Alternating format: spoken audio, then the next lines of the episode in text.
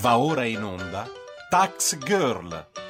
Tutto quello che vorreste sapere sulle tasse ma non avete il coraggio di chiedere.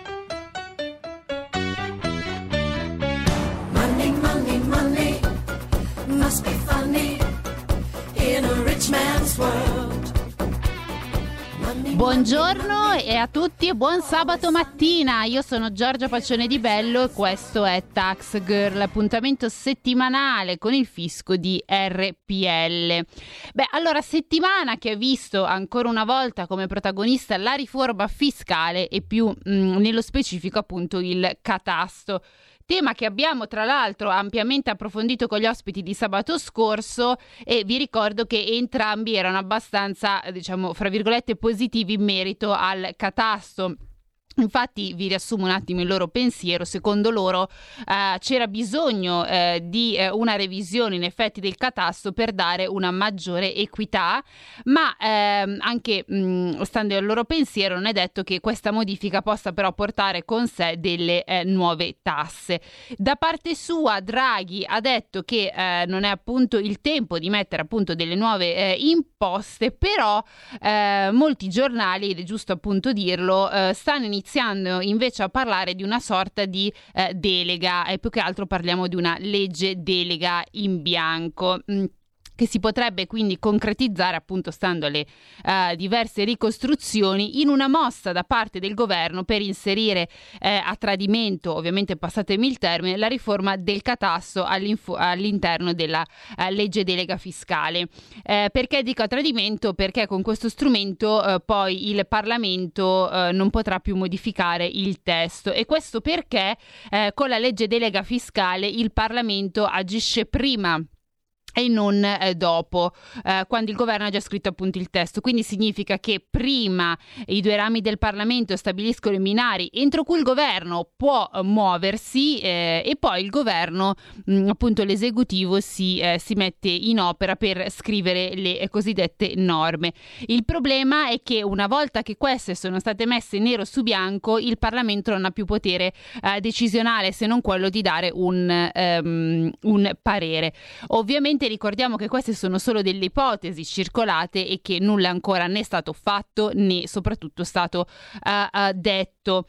E come ho sempre ripetuto anche in tutte, ehm, insomma, in tutte le, le, trasmissioni in cui parliamo di riforma fiscale, ehm, ho sempre detto comunque di, di, prima di dare un giudizio definitivo dobbiamo comunque aspettare di vedere il testo finale per capire o meno la bontà di questa uh, riforma fiscale.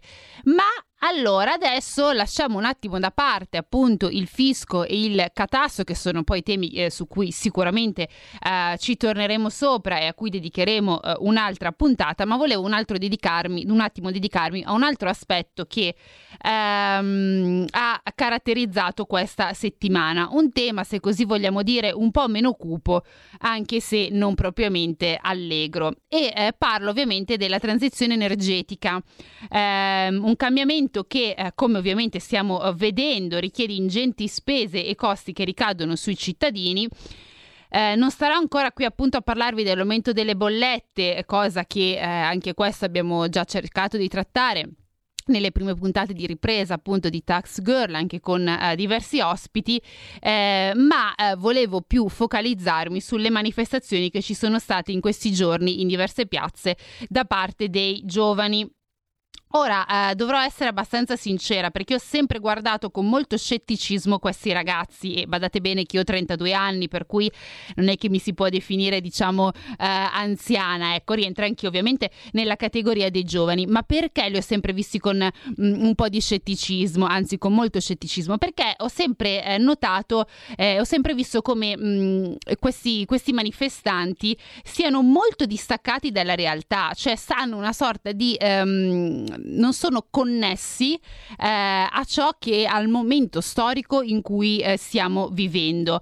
Eh, dirò anche una cosa forse eh, che a me fa- ha fatto sempre un po' sorridere quando mi è venuto in mente. Io li ho sempre un po' visti come i cosiddetti nuovi radical chic perché eh, fa figo dire che si è per la sostenibilità, per un mondo più verde, per un mondo più pulito, ma eh, cari miei vi do una notizia perché mh, mm, non siamo in una pubblicità, non cito neanche di, di quale marca della famiglia famiglia felice, ma siamo nella eh, realtà e eh, chiedere, ed è quello che è poi uscito dalla conferenza per il futuro, da questi geniali menti eh, di giovani, di chiudere entro il 2030 le industrie legate alle fonti fossili di energia, perdonatemi, è una follia. Non, e, e voglio, voglio ben sottolinearlo, non significa che negare che queste realtà inquinano, ma significa, ehm, cap- significa comunque calare il concetto nelle realtà. Cioè eh, non si può pensare di chiudere entro il 2030 che è dietro l'angolo ehm, tutta una serie di realtà perché questo significherebbe anche dover riconvertire l'intero sistema occidentale e anche non, parliamo anche dei paesi comunque in via di sviluppo ehm, e notizia del secolo eh, non è così facile perché se fosse così facile come schioccare le dita evidentemente eh, tutto sarebbe stato eh, già fatto. Ma eh, vi voglio leggere mh, in realtà una dichiarazione della mitica Greta Thunberg di cui io non ho eh, evidente, eh, non sono una sua fan, né tantomeno una sua ammiratrice, e eh, mi ha fatto sorridere e poi vi dirò anche il motivo. Leggo le dichiarazioni. Allora, qui non stiamo parlando semplicemente di un costoso e politicamente corretto greenwashing, bla bla bla, green economy, bla bla, NIT zero al 2050, bla bla. E tutto quello che sentiamo dai nostri leader, parole che sembrano bellissime ma che non hanno portato finora ad alcuna azione. Le nostre speranze negano in vuote parole da 30 anni. Ora io vorrei ricordare che la mitica Greta ha solo 18 anni, quindi eh, la mia domanda è: i restanti 12 anni di cui lei si accolla eh, questo peso, mh, mm, eh, insomma, del, del, della politica, eh, del mondo che non fa, non, non presta attenzione, eh, di grazia, lei come, come si è potuta sobbarcare questi 12 anni che non era neanche stata minimamente eh, progettata dai suoi genitori? Ecco, forse magari quando si fa scrivere i discorsi magari il suo ghostwriter dovrebbe un attimo uh, porre attenzione su queste cose, ma ora non starò qui a sparare sulla Croce Rossa perché vi voglio leggere um, un una una riflessione che ha fatto un collega giornalista di Sky News Australia e devo dire che riassume totalmente il mio pensiero. Ora me la sono anche stampata in modo da mh, dire esattamente le parole. Allora, eh, il giornalista appunto di Sky News Australia eh, risponde eh, ai giovani che hanno recentemente manifestato per il clima dicendo Voi siete la prima generazione che ha preteso l'aria condizionata in ogni aula. Le vostre lezioni sono tutte fatte al computer. Avete un televisore in ogni stanza. Passate tutta la giornata a usare mezzi elettronici, invece di camminare a scuola prendete una flotta di mezzi privati che intasano le vie pubbliche. Siete i maggiori consumatori di beni di consumo di tutta la storia, comperando in continuazione i più costosi capi d'abbigliamento per essere trendy. La vostra protesta è pubblicizzata con mezzi digitali ed elettronici. Ragazzi, Prima di protestare, spegnete l'aria condizionata, andate a scuola a piedi, spegnete i vostri telefonini e leggete un libro. Fatevi un panino invece di acquistare cibo confezionato. Niente di ciò accadrà perché siete egoisti, maleducati, manipolati da persone che vi usano proclamando di avere una causa nobile mentre vi trastullate nel lusso occidentale più sfrenato. Svegliatevi, maturate e chiudete la bocca, informatevi dei fatti prima di protestare. Ecco, ora io non, ehm, non starò ad aggiungere altro perché eh, quando ho letto queste appunto dichiarazioni di questo appunto giornalista che insomma ha detto queste cose in merito alle, eh, alle, proteste, devo dire che ha riassunto eh, brillantemente il, il, mio pensiero e quello che anche penso. Ma oggi in realtà eh, cambiamo ancora una volta discorso perché ci caliamo nella puntata eh, attuale e oggi parleremo eh, delle valute digitali, quindi delle criptovalute, un tema che avevamo già affrontato un'altra volta, ma oggi ve lo ripropongo. Ci sono infatti state, diciamo, nelle novità eh, da, insomma, da un anno a questa parte in tema Bitcoin ehm, e mondo criptovalute e queste stanno entrando sempre di più nel nostro sistema eh, finanziario e anche comunque eh, nazionale. E con l'ospite di oggi quindi cercheremo mh, di capire sia i risvolti innovativi, ma anche che cosa si sta sta muovendo a livello internazionale. Bene, allora non perdo altro tempo e vi presento appunto chi oggi ci guiderà in questo viaggio all'interno eh, di questo mondo fantastico ed è Eugenio Sartorelli, vicepresidente di SIAT. Buongiorno Eugenio. Buongiorno Giorgia, buongiorno a tutti. Allora, io in realtà ho fatto eh, una premessa, non mi sono tanto soffermata appunto sulle criptovalute. Mm, nella prima parte ho cercato insomma di riassumere due temi che hanno caratterizzato eh, questa settimana, ma adesso appunto, eh, come ho anche accennato qualche secondo fa, il tema fondante eh, riguarda proprio eh, le criptovalute, quindi la regina delle criptovalute, come io amo dire, è il Bitcoin, però insomma non è l'unica. E vorrei partire eh, in questo viaggio da una notizia che ho letto questa settimana e mi ha fatto un attimo mh, mm, diciamo sorridere o comunque alzare le sopracciglia. Perché perché eh, la Banca Centrale della Repubblica Popolare Cinese avrebbe messo, io ho letto, fuori legge il Bitcoin quindi tutte le transazioni effettuate con criptovalute saranno considerate illegali. Ora, a me questa cosa ha fatto sorridere perché mh, c'è stato tutto eh, l'anno che abbiamo comunque vissuto, anche del 2020, anche parte del 2021, dove invece c'era la Cina che premeva molto sulle criptovalute, sembrava anzi eh, essere molto mh, propensa a queste, a queste, nuove valute digitali e invece adesso arriva questa decisione. Eh, io quindi mh, ti, vorrei, ti vorrei chiedere come si spiega questa mossa da parte della Cina e soprattutto che ripercussioni ci potranno essere nel medio periodo. Sì, diciamo che la Cina ha preso un abbaglio Sostanzialmente mm. è un sistema centralizzato la Cina, è il governo più centralizzato al mondo, forse eh, solo la Corea del Nord è più centralizzato. Il sistema delle criptovalute e della blockchain invece è decentralizzato e questo forse a loro non è stato molto chiaro. E cosa hanno cercato di fare? Hanno cercato di, eh, proprio da sistema centralizzato, di controllare un sistema decentralizzato, cioè incentivando il mining cioè, ovvero la produzione, eh, il, la produzione di criptovalute per, eh, per, certificare tutte le transazioni all'interno delle blockchain. Loro pensavano che diventando i primi, i primi miner al mondo, mm. eh, pensavano di controllare le criptovalute, ma evidentemente sono stati mal consigliati perché per controllare le criptovalute bisogna controllare i nodi, i nodi che sono diffusi nella rete e, e che non, non, non sono direttamente sono collegati sia al, al, mining, ma non esattamente collegati. Cioè bisogna controllare il 50% più uno dei nodi, cosa praticamente impossibile da fare. Una volta che si sono accorti di questo e che si sono accorti che le criptovalute erano anche un modo di eh, esportare capitali per molti, per molti imprenditori e lo facevano soprattutto quando c'erano, c'erano, svalutazioni tra virgolette competitive fatte dalla banca centrale cinese del Yuan, perché mm-hmm. uno va a vedere ci sono stati incrementi de, de, de, delle transazioni in Bitcoin e, e, anche del valore in Bitcoin esattamente quando, eh, quando c'erano dei, dei forti, delle forti discese del, del valore del yuan rispetto al dollaro. E quindi, essendosi accorti di questo, quindi di questo abbaglio, hanno deciso di fare, di fare marcia indietro. Le ripercussioni sono state all'inizio parzialmente negative, quindi parliamo soprattutto de, della zona giu, giugno-luglio, quando hanno, hanno, vietato il mining.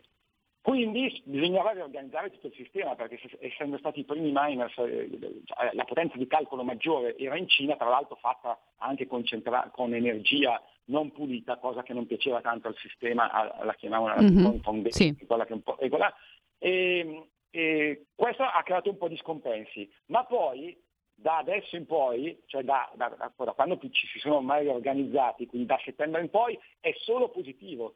Cioè, questo vuol dire che il governo americano sempre di più accetterà le criptovalute, perché mm. una sua diffidenza era dovuta, il governo americano, era dovuta proprio al fatto che la Cina si era, pesa- si era impegnata pesantemente e quindi aveva timori che riuscisse in qualche modo a avere un controllo. Quindi per tutto il sistema cripto posso solo dire una cosa, mm. grazie mm. Cina. ecco, va bene.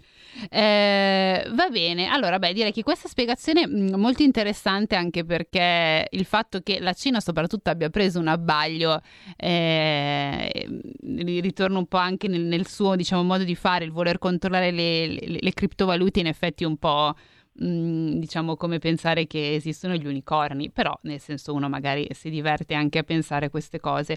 Eh, vorrei invece eh, parlare con te ehm, di un altro aspetto, eh, che anche questo qui, non so, ehm, il mondo ormai non so delle criptovalute, c'è stato un momento in cui eh, metteva o tutti in accordo o tutti in disaccordo, comunque c'era una linea comune abbastanza, abbastanza comune.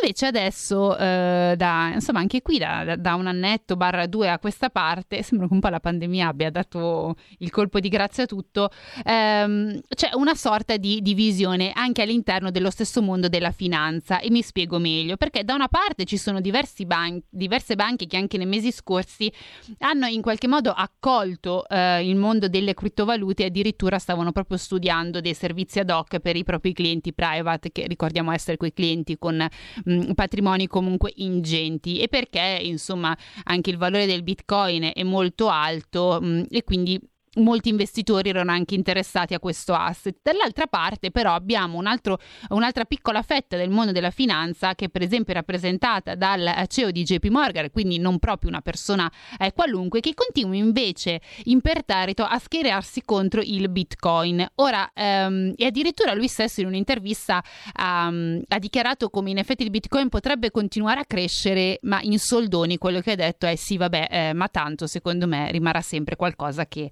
eh, insomma ha poco, ha poco, interesse, eccetera. E io vorrei capire da te come mai, prima cosa, c'è questa mh, divisione quasi sempre più netta, no? quindi una parte che l'accoglie e un'altra parte che continua a essere un po' ostile, ma soprattutto come come si può spiegare questa ostilità all'interno della stessa famiglia, quindi all'interno stessa, del, dello stesso mondo della finanza?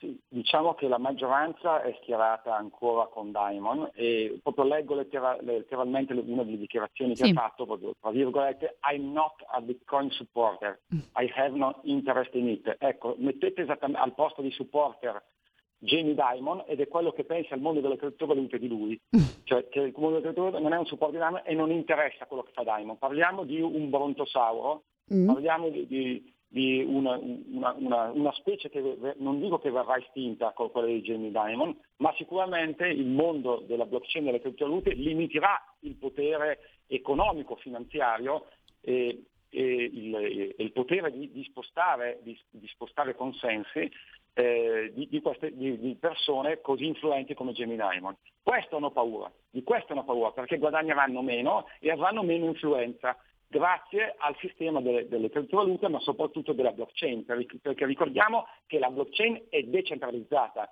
è un modo di dare un piccolo potere a tanti e non un grosso potere a pochi. Di questo hanno paura.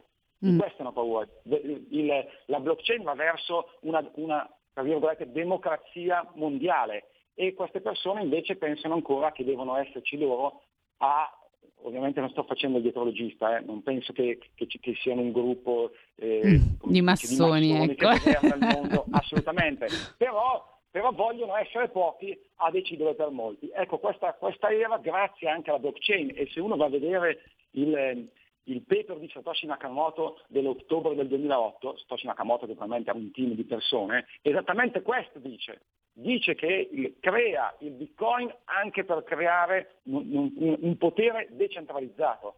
E, e, e, il potere finanziario invece è assolutamente quello classico, quello dei brontosauri, certo. è centralizzato. Di questo hanno paura.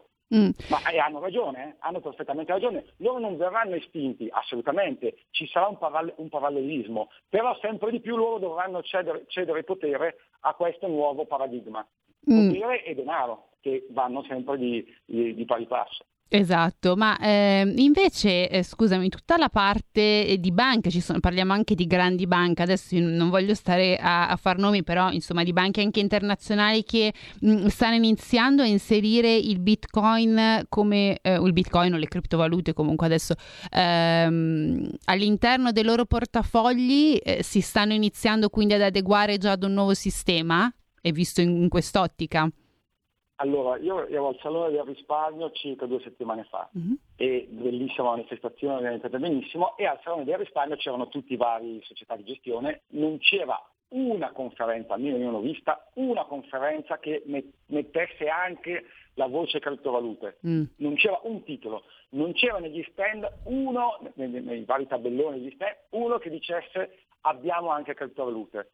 Questo per l'Italia, ma c'erano i più grossi player internazionali. Mm. Sono stato anche a un convegno di, di gestori e mh, mm, mm, la settimana, due settimane precedenti, tra l'altro organizzato da Fiat, e uno che dicesse nel portafoglio ci metto criptovalute non c'era, e c'erano anche gestori di un certo livello. Nessuno. Quindi sono ancora molto indietro. molto indietro, ma ci devono arrivare, perché se non puoi combatterlo un nemico ti allei e, e quindi si, dovrà, si, dovranno alleare, perché comunque ci sarà sempre più clientela che glielo chiederà eh certo. e loro comunque guadagnano commissioni. Non solo, c'è un'altra, un'altra, cosa, si sta aspettando che mamma America decida. Mm. Ecco, segnatevi questa data, 16 ottobre. Il 16 ottobre la SEC per l'ennesima volta forse, forse deciderà per eh, quotare un ETF, mm. o meglio ETN, alla borsa di Wall Street. Ecco, una volta che è passato quello, sono obbligati perché a quel punto non puoi più trovare la scusa e dire eh ma sono, sono, sono mercati, sono, bisogna andare su mercati non regolamentati, eh, c'è troppo rischio, e eh no, a quel punto se tu hai un ETF quotato alla borsa di Wall Street ti vai comp- per la gestione, puoi andare a comprare un ETF e sei su un mercato regolamentato, esattamente come ci sono ETF quotati a Zurigo, su, sulle, sulle, principali criptovalute, eh, a Francoforte, a Stoccolma, eh, sono partiti anche a Londra e in, altre, e in, altre, nazioni. Manca solo l'America di quelle importanti e l'Italia che arriverà sicuramente, anche l'Italia entro secondo me 6-8 mesi, secondo me ci arriva anche l'Italia. Mm. A, quel punto, a quel punto il risparmio gestito può acquistare prodotti che hanno come sottostanti le criptovalute su mercati regolamentati, non possono più sottrarsi a questo a quel punto. E, e quello ovviamente creerà, creerà una, grande, una grande spinta al, al, eh, al mondo, al valore delle cripto. Grandissima spinta creerà quando, quando ci sarà questo movimento, ma la, bisogna passare per il fatto che la SEC deve accettare la quotazione a Wall Street. Quello è, è il momento iniziale. Certo, quindi tu, eh, scusami, facendo un passo indietro, perché io mi ricordo che anche alcuni eh, giornali avevano dato molto rilevanza a questa cosa di appunto alcune banche eh, private che eh, stavano iniziando a, insomma, eh, a pensare dei prodotti in, in, in eh, in, a livello di criptovalute. Quindi eh, tu mi stai dicendo che finora sono stati soltanto annunci, cioè a livello pratico eh, nessuna banca, anche grande, ha effettivamente dentro degli asset ehm, in criptovalute, giusto? Allora, per, per i clienti diciamo con, i portafogli più piccoli no, per chi per, o solo su richiesta del cliente. Ah, okay. per, per, invece clienti, per, clienti istituzionali o clienti eh, professional, cioè clienti che hanno patrimoni oltre un certo valore delle conoscenze, sì, già, già c'è o su richiesta del cliente o timidamente proposto. E ci sono degli hedge fund. Mm, ci esatto. sono anche degli hedge fund che assolutamente, eh, beh, io stesso sono, sono risk manager di un hedge fund che che è iniziato, partito da pochissimo, ma eh, che ha soprattutto come, come, idea di investire in asset eh, legati alle cripto, assolutamente. Sugli hedge fund sono già avanti su questo, mm. sugli hedge fund, mm. però solo per la, la clientela professionale eh, consigliano eventualmente eh, cripto che eventualmente di, di cripto mettono solo uh, bitcoin e ethereum per il momento, non altro.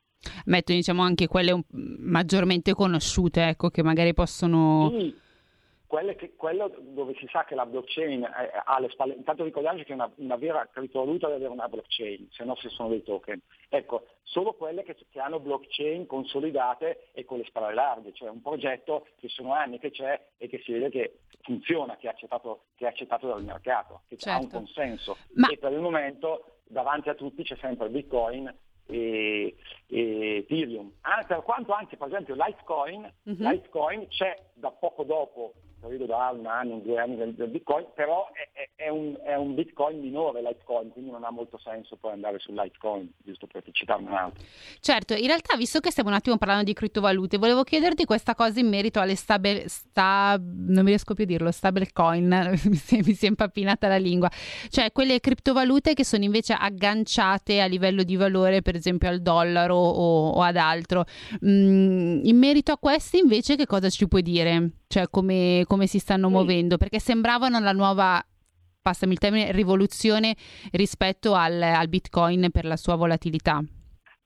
Allora, le stablecoin in realtà servono perché, eh, proprio per la questione della volatilità, uno, eh, dopo, diciamo, se si è fatto fare un pagamento in, eh, ha ricevuto un pagamento eh, in cripto, diciamo in bitcoin, ethereum o qualcun'altra, per evitare la volatilità vuole trasferire in dollari, in dollari, euro, yen, quello così. Allora qualche genio, perché non bisogna dire altro, c'è stata un'idea geniale, semplice ma geniale, e le idee geniali spesso sono semplici, ha detto, beh ti faccio, ti faccio una valuta virtuale, Cioè creo un, un token che ha lo stesso valore del dollaro. In realtà se uno va a vedere Tether, che è la più importante, Mm. che è, è- è- una criptovaluta che deve avere- cerca di avere un valore pari col dollaro, poi non sempre è esattamente Eh, va, certo. va un dollaro, ha delle piccole flessioni. Ecco, queste secondo me sono, il vero- sono un problema. Sono un problema perché si stanno accorgendo le banche centrali, e io dico era ora, che quello è il nemico, non le criptovalute,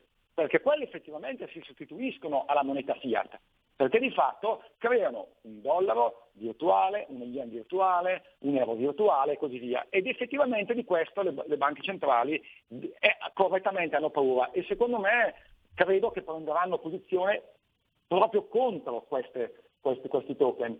eh, eh, questi, questi token che si, eh, questi stablecoin che ormai sono tante e come capitalizzazione, giusto per farvi Sì, sì, sì. vi dico, la, la capitalizzazione de- de- di Tether è, è la, qui- è la quinta, no, la- sì, è quinto. Come capitalizzazione Tether in questo momento capitalizza, che sarebbe la stablecoin col dollaro, 68 miliardi. No, Eh, non so. scusate, 58. Eh, non so 58. pochi. È la quinta, è poco dietro Binance e poco dietro Cardano. Poi Ethereum. Se facciamo la somma di tutte le stablecoin, andiamo su valori più o meno di 300 miliardi, cioè qualcosa come il valore di, di- di Ethereum. Quindi, e questo, questo sicuramente è un problema, è un problema anche per una questione di sicurezza, perché le stablecoin, in particolare Tether, che è la più grossa, loro dicono di avere un collaterale sottostante. È il problema che, eh, non mi ricordo se stanno alle Cayman o alle Bermuda la sede, e non è che c'è un vero controllo sul fatto che loro effettivamente depositano un tot di dollari per garantire quel valore. Quindi sono un rischio. Certo. Sono, sono effettivamente un rischio. Certo, allora noi adesso ci fermiamo un attimo per la pubblicità e torniamo subito dopo con Eugenio per continuare a parlare delle criptovalute, quindi aspettateci qualche minuto e torniamo subito.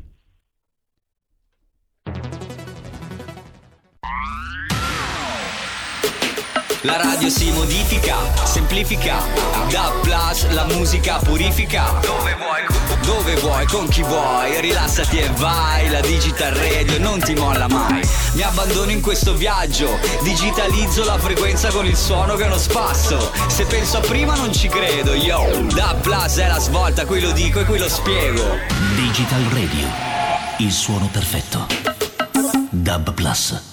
Anche RPL, la tua radio, è in Digital Radio.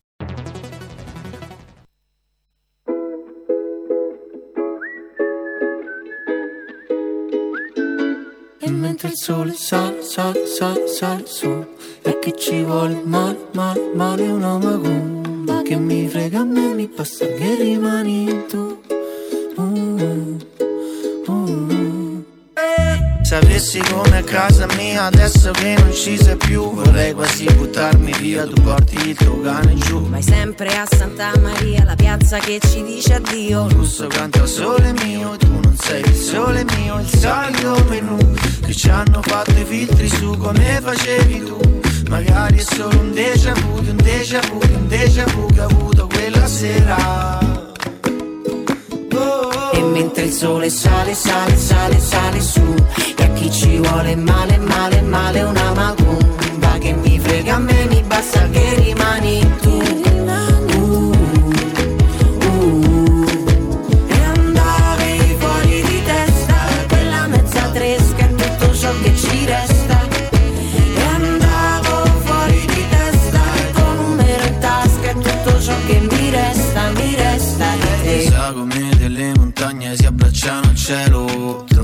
Falso che non c'era niente di più vero. E pensavo di volare ma un attimo e cadevo giù.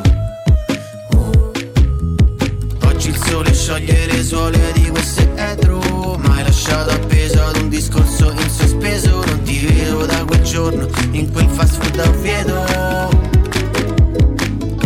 e mentre il sole sale, sale, sale, sale su E a chi ci vuole male, male, male una macumba Che mi frega a me, mi basta che rimani tu Uh, eh. E mentre il sole sale, sale, sale,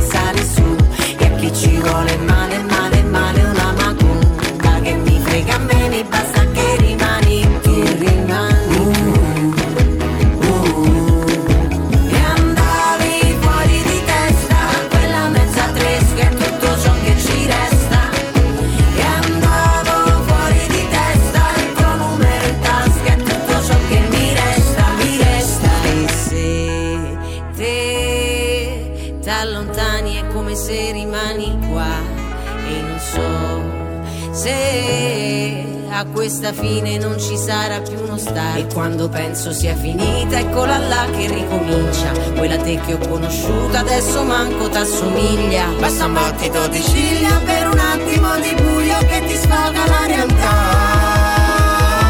E mentre il sole sale sale sale sale su e a chi ci vuole male male male una macumba che mi frega a me mi basta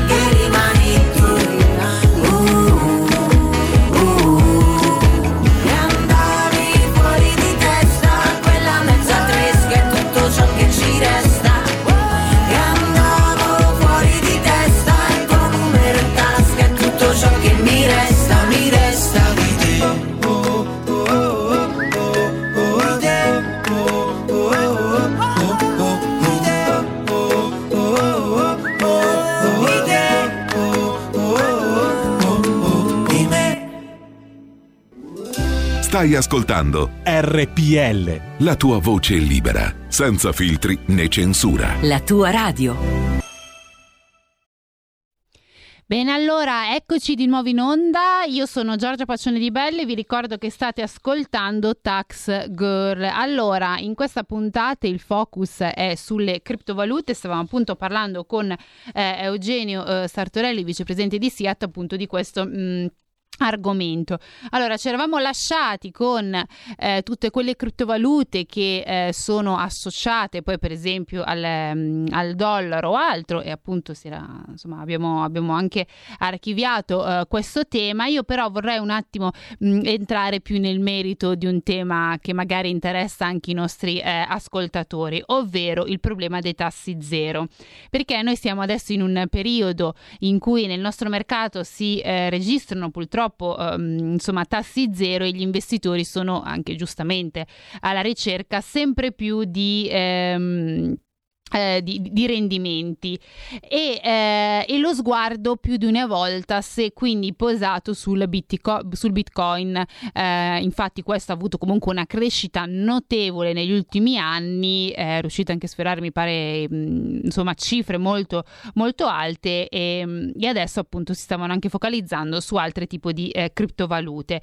Io quindi volevo chiedere a Eugenio se ritieni che eh, questo trend quindi il fatto che gli investitori si eh, spostino e stanno anche guardando sempre con più attenzione eh, le criptovalute si possa consolidare ulteriormente nel futuro oppure se è una sorta di eh, diciamo bolla, quindi una sorta di moda temporanea, ecco.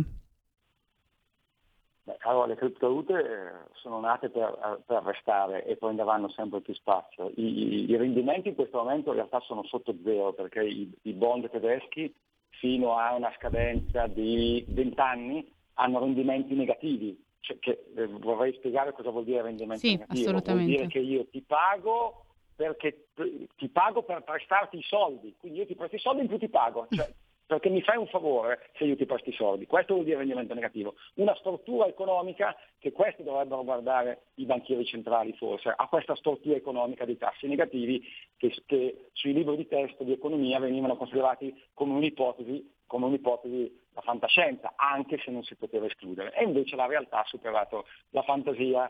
Detto questo, i rendimenti comunque anche per i bond italiani sono negativi perché se uno toglie l'inflazione è un, un BTP cosa rende l'uno eh, un decennale 1, uno di 5 per, 2%, se gli toglie l'inflazione che siamo vicini al 2, in Italia se non oltre eh, andiamo negativi e così pure per gli Stati Uniti. Allora, al di là delle criptovalute che, che, che cioè di detenere una criptovaluta che comunque è un rischio, detene- eh, detenere la criptovaluta si può anche utilizzare per avere un rendimento. Io ho davanti a me, senza citare, senza citare l'exchange, però ho davanti a me cosa vuol dire tenere in deposito una criptovaluta, ma tra le più importanti è Cardano, Polkadot, poi c'è eh, Ethereum, tenerla in deposito ferma eh, si chiama proof, proof- proof of stake questo, cioè il fatto che per far funzionare la rete bisogna dimostrare di avere un possesso per un certo tempo. Allora ti dicono, guarda, tu sul mio conto, nel mio exchange, tieni in quel, in quel conto separato lì, ferma, come una specie di conto quotatermine, questa criptovaluta e io ti do Polkadot, 12% l'anno, Cardano dal 4 al 6% l'anno, Solana 6,5%, Ethereum dal 5 al 7% e poi ce ne sono altre, ma ho citato quelle a maggior capitalizzazione. Quindi addirittura questo mondo delle cripto ti permette anche di avere una rendita, una rendita mensile, annuale e non di poco conto, perché parliamo di qualcosa che è rispetto a un BTP eh, 6-7 volte, 6-7 volte il rendimento di, di un BTP. E quindi direi che si devono accorgere, cioè, non solo gli investitori, ma anche quelli del risparmio gestito, mm. che ci sono anche queste opportunità, cioè di usare una cripto come un'obbligazione. Poi se io sono un professionista del risparmio gestito, ci sono anche dei modi per coprirsi dal rischio, mm. ci sono dei derivati dei future piuttosto che delle opzioni che mi permettono di eh, ridurre il rischio di, di forti oscillazioni. Però mm. Eh, c'è, c'è, anche questa ulteriore possibilità che si chiama staking. Sì del, che sarebbe appunto questo di mettere a rendita, a rendita le, le, le principali criptovalute. Ah, C'è anche sì. questa ulteriore possibilità. Beh, allora, in, in, Molto interessante soprattutto questa cosa del tenere, eh, diciamo, in, in, garage, ecco, mettiamolo così, tenere esatto. ferme un, eh, insomma, una di queste, di, di queste, criptovalute che appunto hai, hai appena citato. Ma appunto ehm, hai detto anche nel tuo discorso eh, la parola comunque incertezza, il fatto comunque che le, le criptovalute, insomma, poi possono... Mh, adesso dico provocare anche dei danni, soprattutto per gli piccoli investitori che magari si lanciano, eh, sono lanciati più che altro negli anni passati, devo dire, ehm, soprattutto sul Bitcoin, poi dopo insomma questo è crollato e molti hanno perso diciamo eh, molti soldi. Mm, ma eh, tornando al focus appunto del mondo eh, italiano, ehm, molt- adesso stavo leggendo tra l'altro che ehm, c'era stata anche una dichiarazione di, di Savona della Consob di ieri che appunto diceva regolare le criptovalute valute per evitare l'instabilità dei mercati. Però proprio la Consob, sia italiana, poi c'è stata anche quella inglese, più di una volta, ma anche recentemente, si sono proprio scagliati contro mh, mm, le, le, valute digitali, sostenendo appunto che potrebbero essere eh, un problema per gli investitori a causa, a causa della loro volatilità e non, ehm, e non solo. Io quindi ti chiedo, prima cosa, un commento su questo, cioè noi abbiamo comunque le istituzioni che adesso, vabbè, eh, Savona ha detto bisogna regolamentarle però che di fondo eh, non è che guardano così di buon occhio al, um, al bitcoin e quindi creano anche instabilità nei confronti dei piccoli risparmiatori. E quindi ti vorrei chiedere un commento proprio su, su questa realtà che si sta andando sempre di più a, a consolidare e a dipingere all'orizzonte. Sì, parliamo di altri brontosauri. Io spero che velocemente a capo di queste istituzioni ci vada gente eh, sui 40, massimo 50 anni, eh, Bontosali anche a, a, livello di pensiero, perché eh, non hanno capito che la grande rivoluzione qua non è la criptovaluta, è la blockchain. E tra l'altro, guarda, la Banca Centrale Europea degli Investimenti, la BEI, non parliamo di, di, di una banca, eh, parliamo di, di, una banca il cui scopo è, è, è soprattutto quello di prendere soldi per poi, per poi aiutare varie, l'economia europea. La Banca Europea degli Investimenti ha fatto un'emissione non in cripto, però ha fatto un'emissione obbligazionaria utilizzando la blockchain di Ethereum. Mm. Cioè ah, lì non ci sono dei prontosari, hanno capito che la blockchain è assolutamente un'amica della finanza. Poi la blockchain per funzionare ha bisogno anche di criptovalute. Una volta che hanno capito questo e che quindi l'alleanza con la blockchain è solo produttiva per tutti, cioè è un vantaggio per i governi ed è un vantaggio per le persone, perché un governo sta lì soprattutto per aiutare le persone a vivere meglio. Una volta che hanno capito questo, si concentreranno su, come lo dicevo prima, l'unico vero nemico. E effettivamente questo, se fossi all'interno di una banca centrale, lo vedrei come nemico, cioè le stablecoin. Sulle stablecoin effettivamente ci vuole, credo che saranno le prime a essere regolamentate o addirittura eliminate. Poi per quanto riguarda invece le criptovalute, è chiaro, un minimo di, di regolamentazione ci vuole, ma già il fatto che io faccia entrare nei sistemi finanziari attraverso delle emissioni di ETF o ETN, più correttamente chiamati, eh, all'interno di mercati regolamentati, cioè degli ETF che vanno a comprare criptovalute, ma poi sono quotati all'interno di mercati regolamentati, è già un modo di far entrare nella regolamentazione questi strumenti. Certo, da, dalla Questa porta de, di servizio, certo. Esatto, in questo modo, ecco perché mi aspetto che la SEC velocemente vada in quella direzione, sfruttando anche il fatto che la Cina non c'è, non c'è più a, a, creare disturbo. E, e, questo è il modo migliore. E poi, ripeto, le, la criptovaluta è solo uno degli utilizzi della blockchain. La blockchain ed Ethereum, dovete vederla soprattutto, eh, il, la, la, eh, Bitcoin è una criptovaluta principalmente, una blockchain ma che serve soprattutto per servire una criptovaluta. Ma Ethereum la criptovaluta è solo uno strumento per far funzionare bene tutto il sistema, il sistema della blockchain Ethereum che ha migliaia, migliaia di, di, applicazioni che adesso magari non sappiamo neanche, ma ci sarà qualcuno che troverà applicazioni utilizzando la blockchain eccezionali che, che eh, miglioreranno la nostra esistenza. Quindi andare contro le criptovalute vuol dire anche togliere una gamba alla blockchain. E questo è sbagliato e, e, e questi, questi brontosauri devono capirlo. Mm-hmm. Sì, no, sorrido perché di questo argomento ne abbiamo parlato anche più di una volta e diciamo in diverse sedi, quindi insomma ricordo eh, molto bene il, il, tuo pensiero su, eh, insomma, su, mo- su, alcune dichiarazioni che erano state fatte anche nei mesi eh, passati.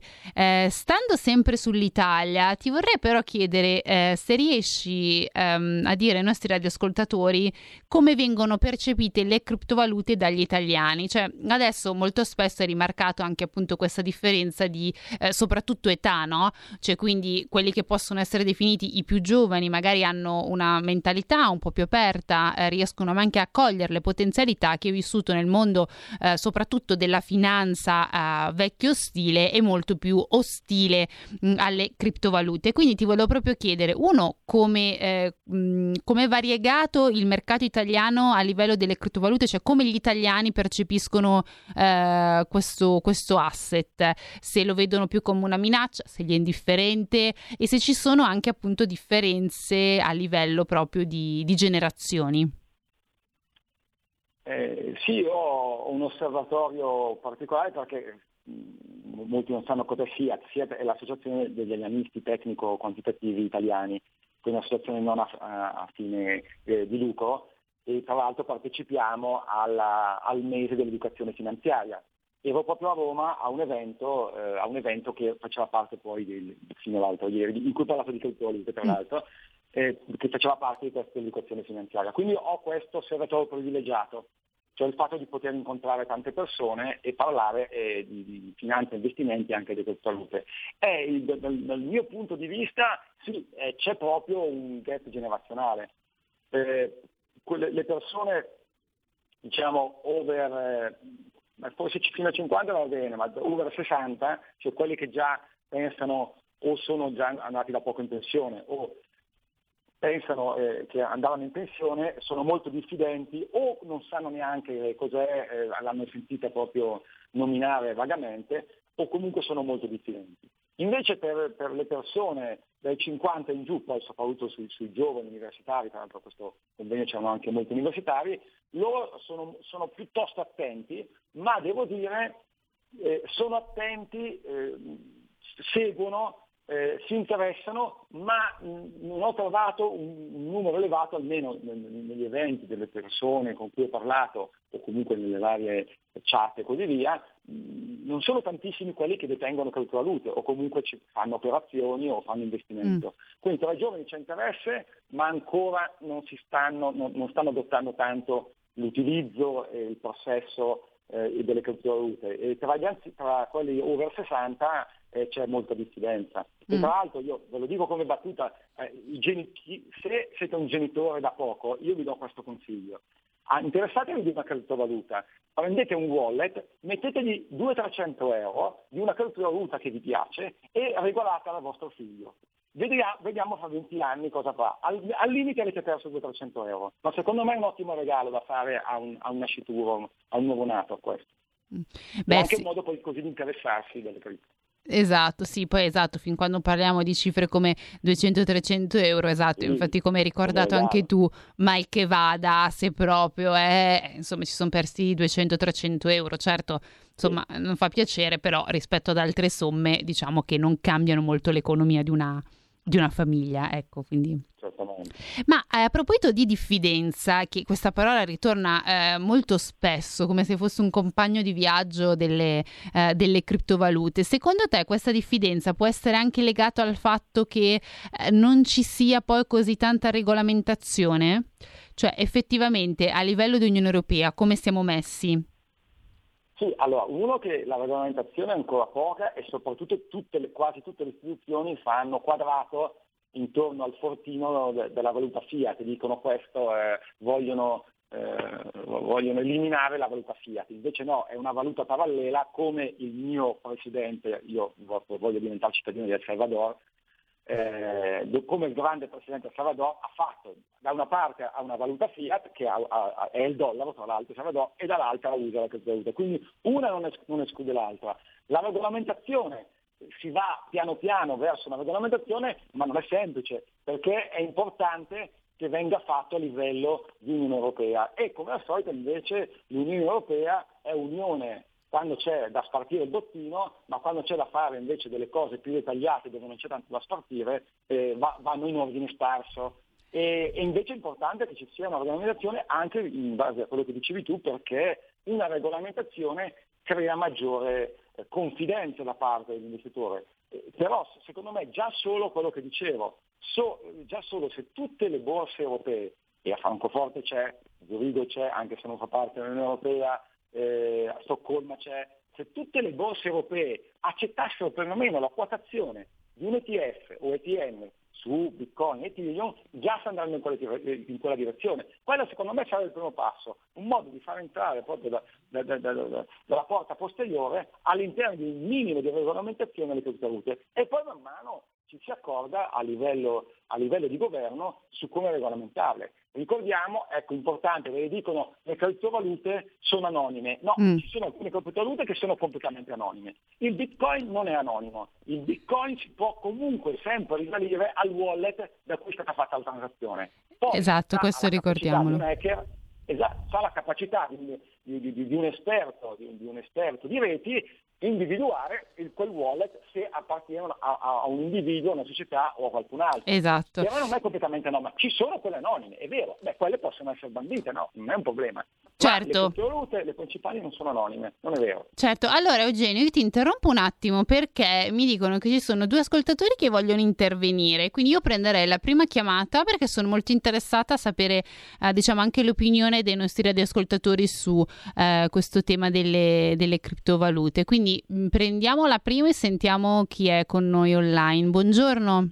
Pronto? Sì? Sei online? Sì, sei in diretta? Sì. Ascolta, eh, io sono un brontosauro, come diceva il signore, però sono uno di quei brontosauri che negli anni 50, per, eh, negli anni 60 ha permesso all'Italia di essere la seconda potenza o forse la prima potenza europea.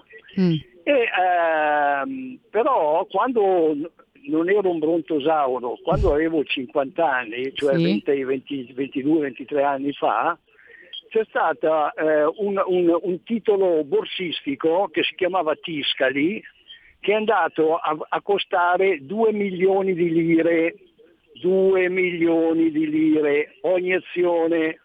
Bene, dopo 20 anni questo titolo vale 5 lire o 6 lire. Allora non vorrei che la, la, la, i bitcoin e tutte queste criptovalute uh-huh. un bel giorno subissero questi tracolli a discapito sempre della povera gente che va a investire. Ti saluto un brontosauro, ciao. Grazie. Allora sentiamo anche la seconda chiamata. Eh, buongiorno. Sì, buongiorno. Sì. Eh, io forse vado un po' fuori tema, ma mi domando sì. perché. Perché fondi di investimento che operano in Russia, operano negli Stati Uniti, operano in Medio sì, in eh, Indonesia o Thailandia, guadagnano, mentre fondi di investimento che operano in Europa guadagnano in, in, in bel niente.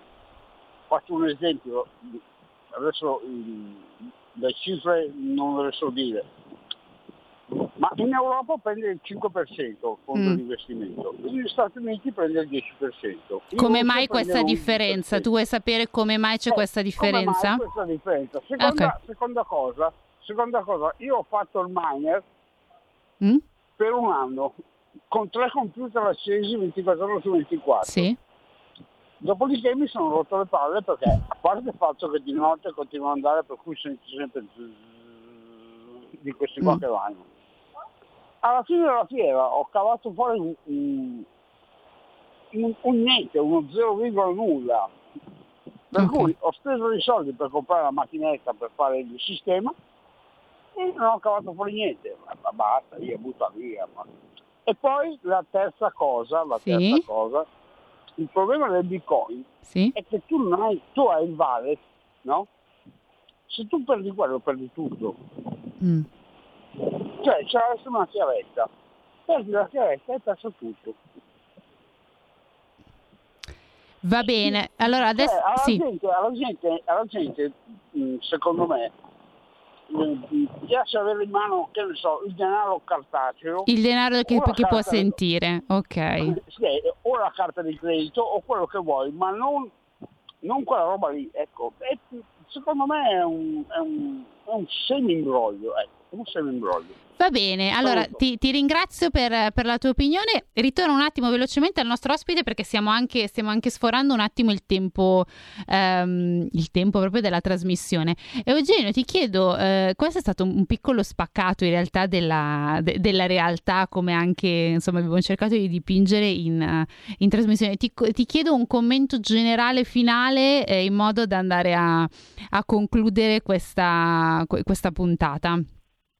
Se no, se no risponderei velocemente. Sì, a- assolutamente. Ve- Velocemente, il brontosaurio non è riferito all'età, ma è riferito al fatto che la mente pensa solo da adesso al passato e non da adesso al futuro. Quelli sono i brontosauri. Io conosco persone giovani che hanno 80, 90 e anche passanni, ma hanno la mente giovane, perché sono sempre pronti al nuovo o comunque a mettersi in discussione. Eh, per quanto riguarda invece quello di, quello di Tiscali, ecco, quello è un mercato regolamentato. Mm. Quindi vedete che la regolamentazione, eh, la regolamentazione non è la panacea. Eh, per quanto riguarda i rischi, uno non è obbligato a- a- ad acquistare le criptovalute, però Certo. eh, io ricordo che eh, un sacco di titoli delle dot.com venivano consigliati anche da gestori e poi sappiamo che le famose dot.com, per cui c'era Tiscoli, o sono andate a zero o comunque anche nel mercato americano sono fallite. Ci sarebbe un'altra società che si chiama Montepaschi, Mm. andate a vedere il grafico, ve lo lascio come compito per il settimana. Andate a vedere Montepaschi. Eh, non faccio la battuta come la chiamo io perché al posto di Paschi uso un'altra parola che fa rima con Paschi, ma non lo dico perché siamo qua in diretta. Per quanto riguarda il problema dei miners, sì, il, il mining è un, eh, una- una- un lavoro, è un lavoro che possono fare delle aziende ormai, eh, al- almeno sulle principali criptovalute. Quindi se uno vuole detenere una criptovaluta non è che deve fare il miner, eh, la compra, fa quello. Per quanto riguarda il wallet, allora la mia obiezione è, ma se io ho, ho in tasca, ho, ho la valigetta piena di, eh, ho dentro 100.000 eh, euro e Mm. la perdo, io ho perso i soldi o li recupero? È uguale. Se perdo un wallet, c'è un portafoglio dove ho dentro i- i- le mie criptovalute, è come perdere un portafoglio o la valigetta. È esattamente uguale. Se sono Certo. distratto pago, però ricordiamoci che c'è sicurezza per le criptovalute, perché ci sono, ci sono eh, co- mh, società come Coinbase che ti fanno la custodia garantita, dove c'è la custodia, c'è il wallet, ti mettono loro sul wallet tuoi, le tue criptovalute, paghi un tot all'anno e c'è pure un'assicurazione che ti paga in caso ci sia un hacker che se la va a prendere. Quindi non è un, un vero problema, basta solo informarsi. Assolutamente. Allora, eh, io direi che purtroppo dobbiamo finire eh, la, mm, la trasmissione. Io sarei stata ancora un po' in onda per riuscire, insomma, perché il tema comunque è molto, secondo me, molto interessante e dovrebbe essere approfondito ancora ulteriormente. Quindi sicuramente ci torneremo sopra, eh, anche per riuscire a chiarire eh, maggiormente i dubbi dei, dei- insomma, dei, dei radioascoltatori che, eh, come abbiamo visto, non sono pochi e poi vanno a caratterizzare non solo loro due, ma anche una platea molto più ampia. Io allora vi ringrazio ancora, in- in- in- innanzitutto ringrazio Genio Sartorelli, vicepresidente di SIAT, per essere stato qui con noi e per aver anche chiarito e risposto ad alcune nostre dubbi e domande, quindi grazie ancora. Grazie Giorgio, grazie a tutti. E ringrazio anche tutti voi che ci avete ascoltato, chiamato, scritto, insomma interagito anche con noi e ci, ci sentiamo, barra vediamo per chi ci vede dalla televisione, sabato prossimo per una nuova puntata di Tax Girl. Grazie ancora e buon weekend. Avete ascoltato Tax Girl. It's a rich man's world.